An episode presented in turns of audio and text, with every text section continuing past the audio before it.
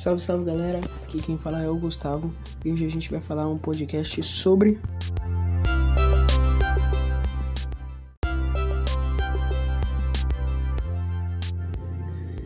Dicas para não compartilhar fake news.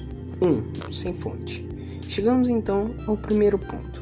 Não tem fonte? Desconfie. Mesmo que possamos ter suspeitas sobre o posicionamento da imprensa tradicional, jornais, revistas e sites de grandes empresas são fontes legítimas de informações. Vale ler mais de um para ter um panorama mais completo e menos ideológico do fato. E mesmo que seja uma fofoca muito apetitosa e se sinta à vontade de compartilhar, questione sempre. Você conhece o site que compartilhou ou vem de um tocompartilhando.com.br da vida? A informação vem de um instituto ou de uma universidade de renome. Há referências no texto? Links para uma pesquisa? Seria ou é só um bando de achismo ou de adjetivos?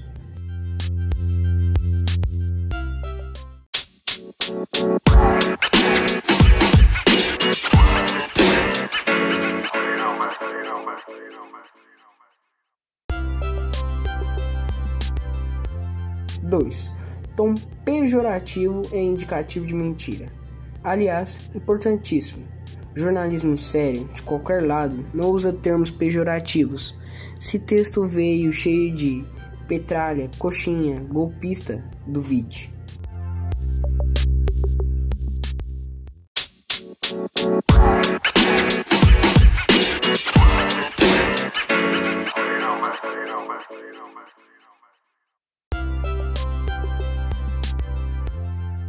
Três, olhe sempre a data.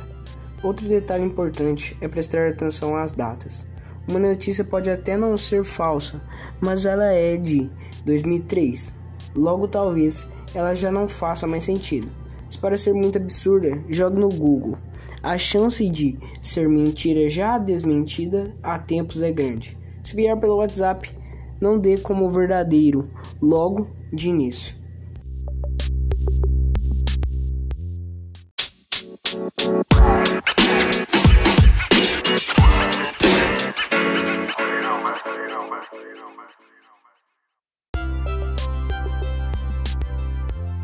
Quatro. Use o Google para checar. Checagem é a palavra-chave nesse caso.